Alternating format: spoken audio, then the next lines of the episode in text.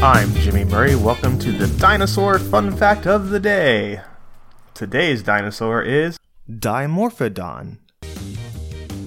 Dimorphodon is one of those animals that looks like it was assembled wrong out of the box. Its head was much bigger than that of other pterosaurs, even near contemporaries like Pterodactylus, and seems to have been borrowed from a larger terrestrial theropod dinosaur and planted on the end of its small, slender body.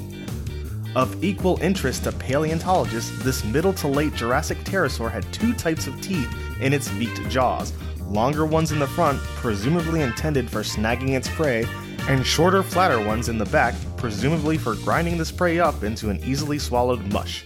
Hence its name, Greek for two shapes of tooth. Discovered relatively early in paleontological history in early 19th century England by the amateur fossil hunter Mary Anning, Dimorphodon has occasioned its share of controversy since scientists didn't have a framework of evolution within which to understand it. For example, the famous and notoriously cranky English naturalist Richard Owen insisted that Dimorphodon was a terrestrial four footed reptile, while his rival, Harry Seeley, was a bit closer to the mark, speculating that Dimorphodon might have run on two legs. It took years for scientists to realize that they were dealing with a winged reptile. Ironically, according to the latest research, it may be the case that Owen was right after all. The big headed Dimorphodon simply doesn't appear to have been built for sustained flight.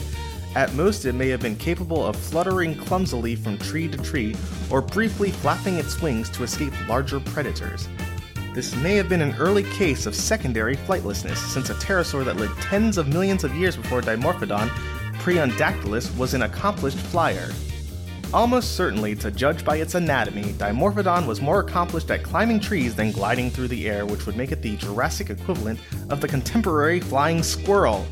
For this reason, many experts call him Rocky. I'm just kidding. Many experts now believe that Dimorphodon subsisted on terrestrial insects rather than being a pelagic or ocean flying hunter of small fish. And kids, ask your parents about Rocky the Flying Squirrel. It was a fantastic cartoon from the 60s. Don't forget to tell your parents to send us their suggestions and yours to at the Jimmy Murray on Twitter. I'm Jimmy Murray. Thanks for listening to the Dinosaur Show on the Kid Friendly Podcast Network. Music by Kevin MacLeod, executive producer Chris Kremitzos.